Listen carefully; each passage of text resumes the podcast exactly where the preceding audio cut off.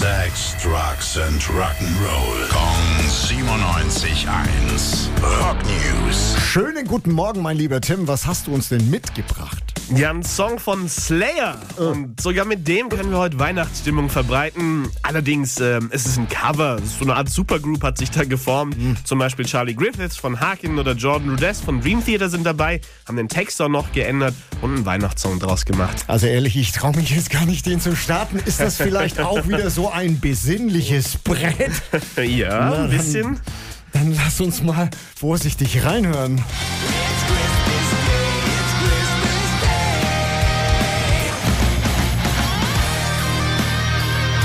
Ah ja, geht schon.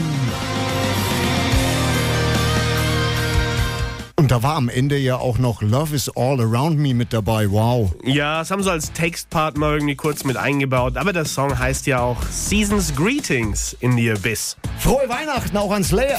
Rock News. Sex, Drugs and Rock'n'Roll. Kong 97.1. Frankens Classic Rocksender.